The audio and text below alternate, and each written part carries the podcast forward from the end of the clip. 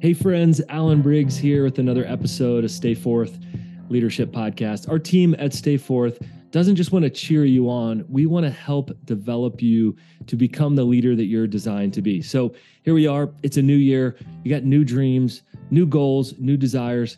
Chances are you also have new fears and new opportunities. Maybe you got some of the same old fears. How do I hit those goals that I haven't hit the last few years? How do I create new systems in my life? How do I grow to a level that I haven't before? How do I meet the new challenges that I've gotten? If you're feeling those, it turns out you are a normal leader, but you can't stay there.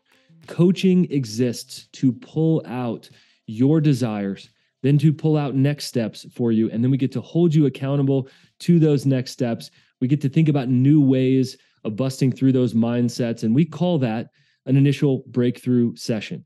Now, if you're interested in a one on one breakthrough session, our team would love to invest that into you. We're just going to spend some time pulling out those things, seeing what potential opportunities that you have to grow through those. And we want you to break through a barrier just during that session. We'd love to invest that into you. It's easy. Just email us at hello at stayforth.com. That's hello at stayforth.com and just say, I want a breakthrough coaching session. We'd love to invite you into that. Today's conversation is a good one. We're going to keep having conversations about how to live and lead well, how to be healthy, how to be an effective leader. And today is one of those. BJ Thompson is an author, he's a communicator, he's a coach, even, and he's just published his first book. More importantly than his coaching work, he was dealt a hard hand, and yet he pushed through with resilience, growth and learning. And now he's helping other people to be able to grow into who they're uniquely designed to be. Great conversation. I loved it. We're a kindred spirit in many ways. And hang on till the end. The framework alone is worth the price of admission in this interview. He shares this four piece framework I think we can all use. And we're all asking this question how do we change?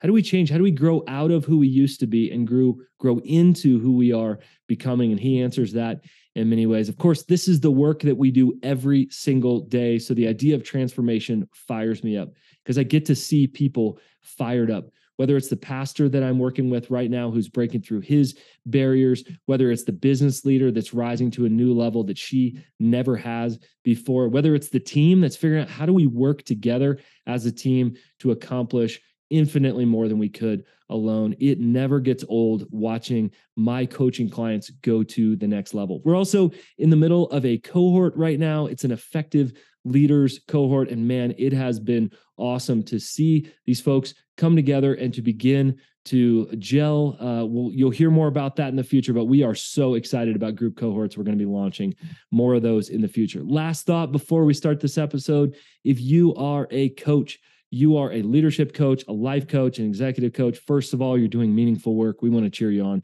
Secondly, we are going to be offering a mastermind group for you. Hang on more here on the podcast. We're going to be sharing more about that. But we know that it can be lonely and we know that you need other people to be in community with. I love connecting with other coaches, and we are going to build a community of coaches who care about the health of heart, soul, mind, strength, and relationships and we are going to do that together. You'll hear more about it in the meantime. For now, we want you to dive in with your notes, with your focus, or maybe you're exercising right now, you're doing dishes right now, you're walking the dog right now, with your attention to this episode, my new friend, BJ Thompson.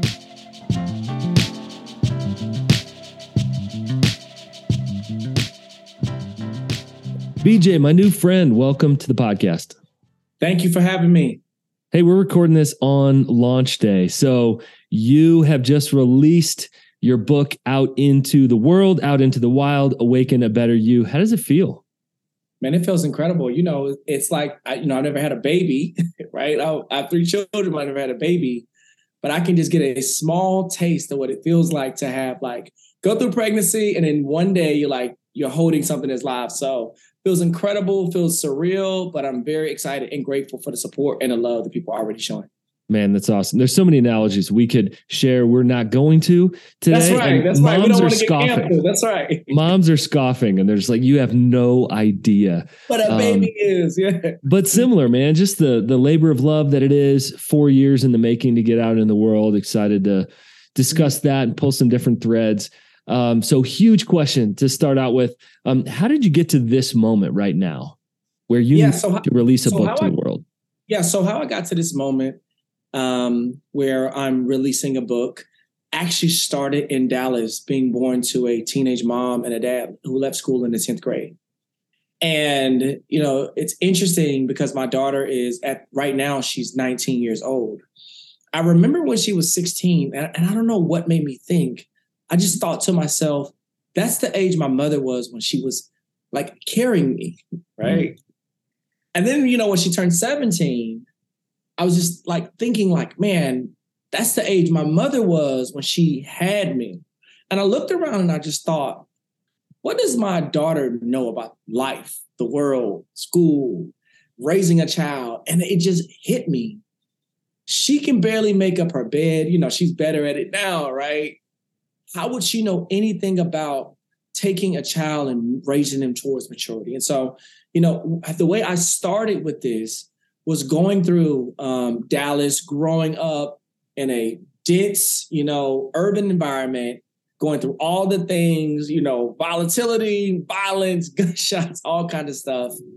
And moving out, graduating from the um, from high school, moving an hour away to the University of North Texas, and realizing literally almost nothing about my background transferred just an hour away. And so this is what brought me to.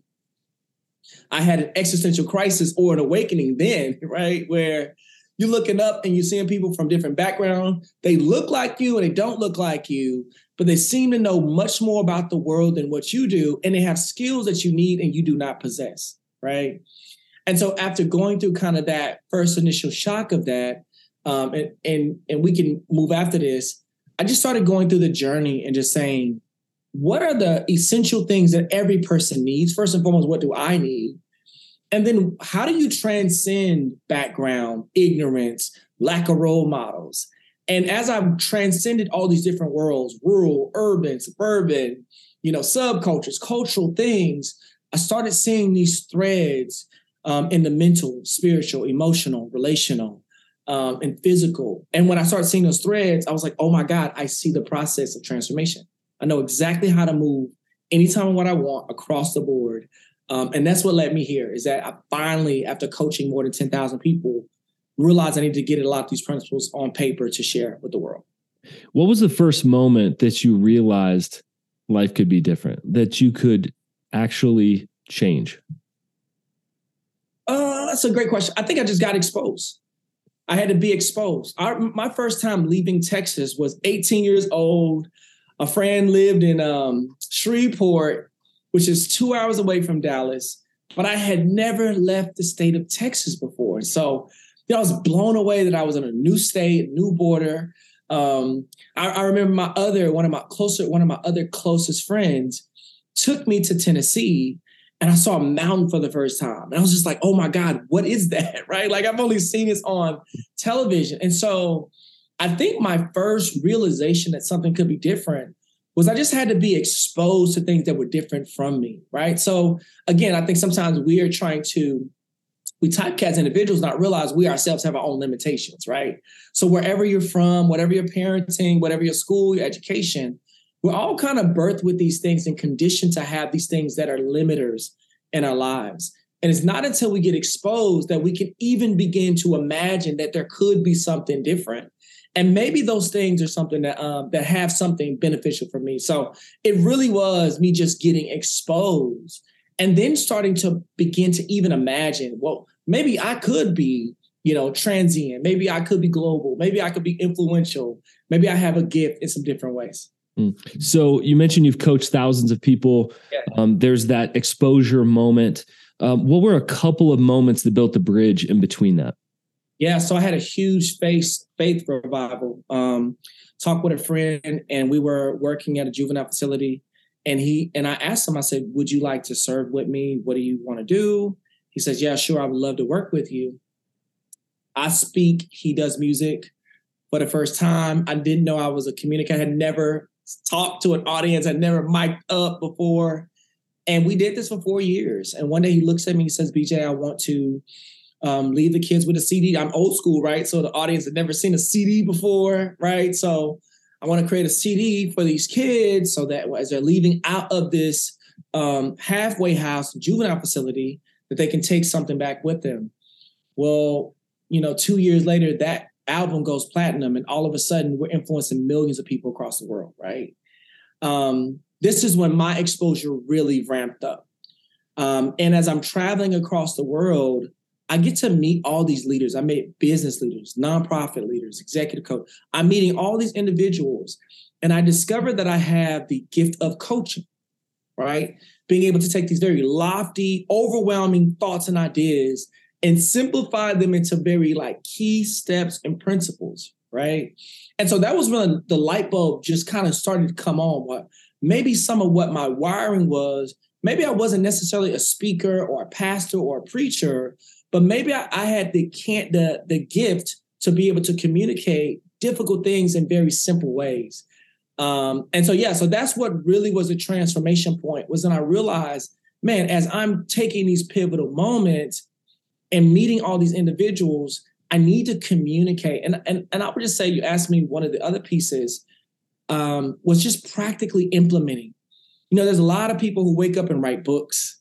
There's a lot of people who wake up and have a good idea. I am an entrepreneur, so you know you can wake up every day and have an incredible idea. That doesn't mean you have proof of concept, right? It doesn't mean you've actually done the thing that you're attempting yep. to do.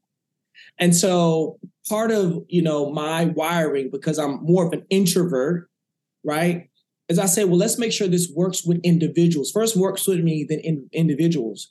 I mean, you you start coaching and leading and development quietly and privately over 20 years, and you do it with more 10,000 people, and you see them all transform. You realize maybe you got something on your hands. So yeah. yeah, yeah, man, I can identify so much in that there are communicators, and then there are coaches, and um, I believe that all coaches are communicators, but not all communicators are coaches. That's right. And to to be able to take this process we're actually going to walk through one of your frameworks here which i love man. I geek out on this kind of stuff because if it's practical if it works if it changes lives then let's figure out a way to be able to kind of massage that into the cracks of, of people's lives. And i think with information overload and even overwhelm um, people are hungry for how do i have something with handles and something i could take steps with and actually um, grab onto. And so i think this book is is unique in that. I think most people here's this lofty idea i don't know how to do it. So really looking forward to reading that. Before we get there um, talk about how the work made its way into build a better us. Oh man that's that's great. So i started an organization so i kind of like stumbled my way through all of this right? So don't we all? remember that's the real story no, man that's the real story. Like, so people say they woke up, they were smart, they were handed these things. I was not. I stumbled through all these different things. I stumbled through um, working in ministry, working in church, working in education, working in nonprofit world. I just stumbled my way through, but I took notes. I took mental notes and I took actual notes.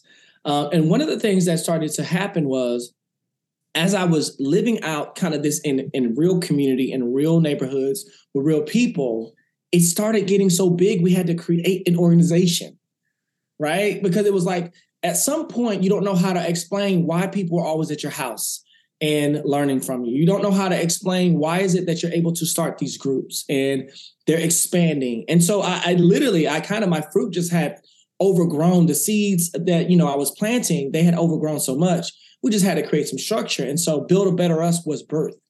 Um, it was birth really initially to create healthy relationships but then as we began to grow and expand, we realized that relationships are only as healthy as the individuals involved, right?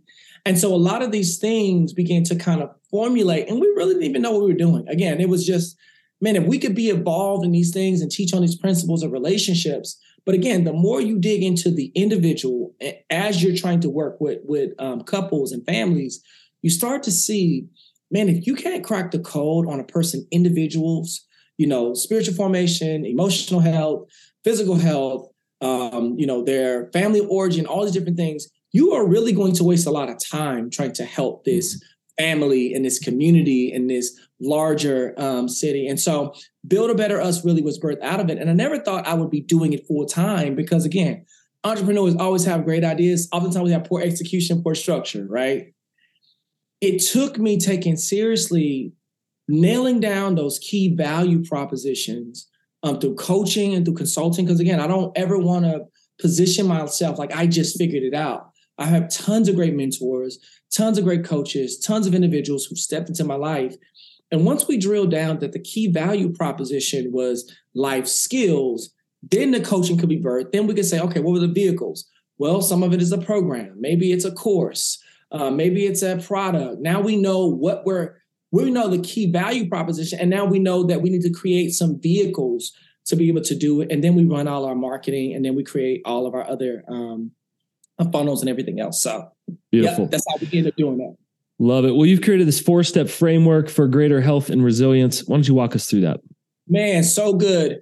Everybody has a need and a desire to change and to grow. Okay. We grew up, I grew up in a Nintendo age. I grew up with the with the uh, duck hunt. You do shoot the gun. That was revolutionary. Anybody listening in duck hunt was not revolutionary. You're not old enough just yet, right? That's right. So changed duck my life. Was revolutionary. I remember having Atari and and you get the little joystick, hit the little red button, and you're playing Galactica and all these different things. So I grew up pre-internet. The only information I had was what I heard at the barbershop, you know, whatever I heard in the neighborhood and whatever I heard from my parents. Or if you went to the library, that's what you heard. So there wasn't a lot of information. It was a lot of application with the void of information. This generation um, has grown up and all they have known is the internet, right? Which is a blessing and a curse. That there is good information on all sorts of things, but there is water everywhere, none to drink, right? So you don't even know where to start. And so, because of it, what I've said is if you can develop a clear framework, then you can begin to decipher through even information that will lead you towards transformation. And so, really, in this awakening movement, and that's what I'm calling it, is the awaken movement, right? The we are awakening ourselves to say, yes, sure, I value my family origin. I believe that I gained some skills, but that my purpose and my destiny and who I'm supposed to become is going to require much more of me outside of my collegiate environment, outside of me getting my first job, but me just learning how to live life in a holistic and transformed way. And so, what I've said is if a person wants to start towards the journey of self actualization or purpose, again, and we can do it at any time, it's not like there's some magic time. We just got to make the decision. Yep. The first part of that process is what we call desperation. Okay. And the reason why I call it desperation is this. You know this. I saw this um, video recently. There was a, a woman who was on, uh, was it My 600 Pound Life? I don't know. That's the show. I think that's the name of the, the show. It's a huge show about people who struggle with their health and she was taking a big pan of lasagna back to her bedroom, like a huge pan of lasagna. I saw it and it broke my heart. And I thought, man, this is terrible. This woman is struggling so much with addiction and coping mechanisms that now she's using food in order to heal something else. Well, here's the truth it doesn't matter how accurate the information or the structure or process or plan that I can give to her until she makes a decision, he or she makes a decision in their mind that that's what they want, then nothing will change, right? So the first iteration of the process of transformation is not you think your way and you get a bunch of great answers. You just have to have a desire. You have to have a, you got to want it. You have to say, enough is enough. I've hit my point in whatever area of life that I may be in, and I am totally desperate and I will do anything to create some change. Great. Now, out of that hunger, desperation, um, you know, tiredness from the status quo, what's next? Right information. Okay. So you got to move from desperation where you make a decision. There is no magic, there is only a process, right? And you move into now information. You got to get the right information. This is the research phase. Now I'm looking through and I'm sifting through who has what's called proof of concept. I want to research proof of concept. We don't, in, in my network, we call it Builders Network. We say, have this phrase We don't wing it, we plan it. Right? And again, if someone is going to become your guide, they have to have proof of concept. Don't take money advice from somebody who's poor. Don't take um, health advice from somebody who's who's not healthy. Don't take, you know, um, teaching advice for somebody who's not instructing. You have to take advice from people who are showing proof of concept, and that's the research phase. So you have to spend time actually researching what are the elements that allow you to be able to take um, a different approach to unlearn what you know right now, right? And this is why a lot of this requires humility and teachability. Because you also have to be willing to unlearn what you think you know about something and go in almost as a learner and suspicious of what you think about your own thoughts, willing to receive true and new information that has shown itself to be right and to be sound. So the next step of that process is gaining a right information. All right. So desperation information, what's next? The next step is practical application, right? You guys have ever heard of this? Some people overthink their ways. I have a phrase I say all the time overthinking is a form of procrastination. Procrastination right? through education. Yeah, that's right. That's right. So you just educate yourself. You read a lot of books, um, you do a lot of thinking, you got a lot of talking, but you never move into applying the thing that you need to do. And so, so much of this, you guys notice, especially in the nonprofit world and the um, in the executive world, you have to do something. You got to try it. You got to put it to you. You got to put it in the real world to see what actually happens. And so the application phase is you finding the right way to apply this in a way that reflects the research that you discovered in, in phase two. And once you find the practical applications, now you're ready to start putting in the daily habits and routine. And really, I just want to say this to the audience it's not about taking the big step, it's about taking the next step in the process. Yep, that's good. All right, desperation, information, application. What's the last stage? And then it leads you to transformation. Once you begin to implement the desperation, the, the research, and understanding the application, now you begin to experience the transformation. If you're not experiencing transformation, that means that there's some part of that chain that's broke. Maybe the research, maybe you're not researching well enough. Maybe you haven't created a application in that process that makes sense for you. Right? Maybe your schedule won't allow you to do it that way. So you need to modify it in a way that, that fits your personality, your wiring, and design. Or maybe you just haven't made a decision that that's what you want to do. And this is where we begin to get the fruits of this process. Beautiful.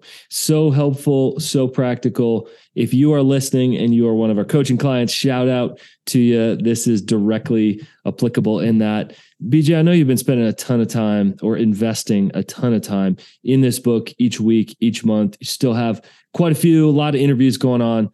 But let's be real, you're going to get some time and some energy that's going to open up here. What's your next project you're going to fill that with? You know what? I'm already writing my next book.